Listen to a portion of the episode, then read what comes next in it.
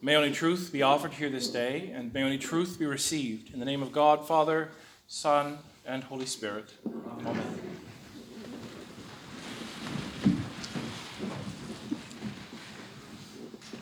This past week, the world observed a solemn anniversary. 75 years ago, this past week, the death camp in Auschwitz, Poland, was liberated. 75 years ago, this past week, a place of evil, pain, suffering, hate, apathy, and all the worst parts of humanity was unlocked for the world to see what humanity is capable of and what horrors we can perpetrate upon each other. What happened in Auschwitz and so many other places like it is a stain on humanity, a stain of evil choices, a stain of darkness, a stain that can never be removed. And indeed, it should never be removed. What happened in Auschwitz and so many other places like it is a scar on our collective soul. And it must stand out as a reminder of what humanity has done and what we could do.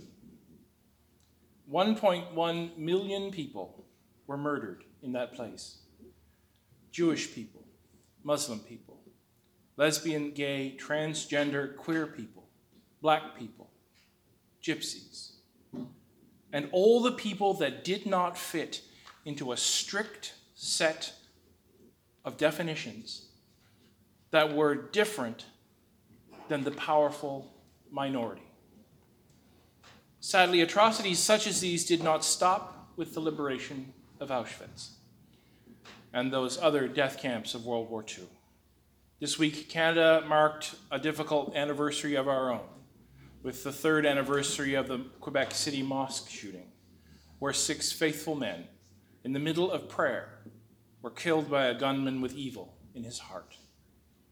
Now, I could stand here all day and list evil act after evil act until we were all weeping and tearing our clothes and wailing unto heaven.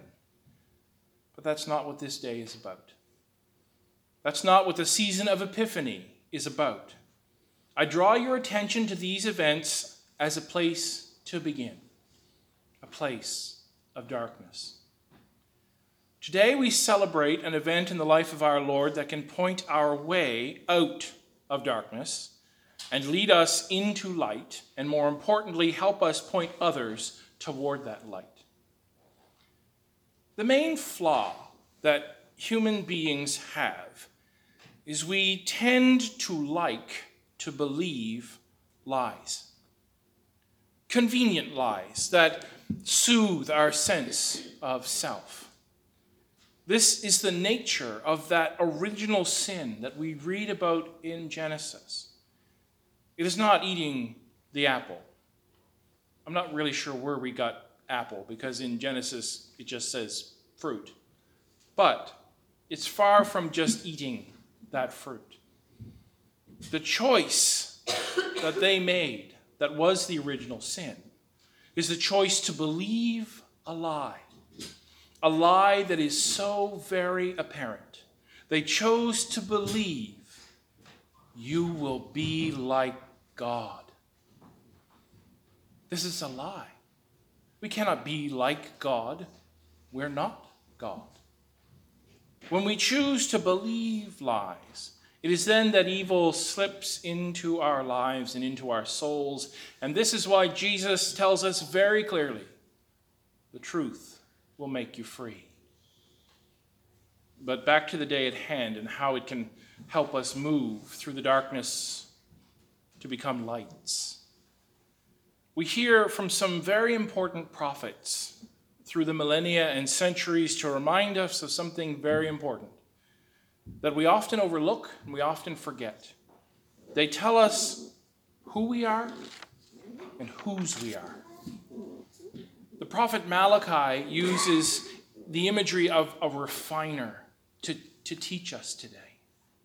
Now, this imagery may not mean a lot to us uh, in this day and age, but in the time that he used these images, it would have brought up images that would have been widely known and accepted.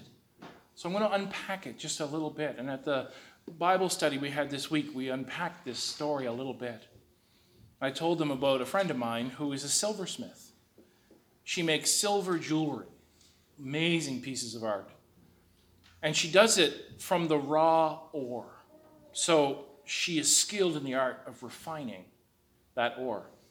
One day I visited her in her studio as she was refining some silver ore. It's a tricky business and it requires a great deal of attention and concentration.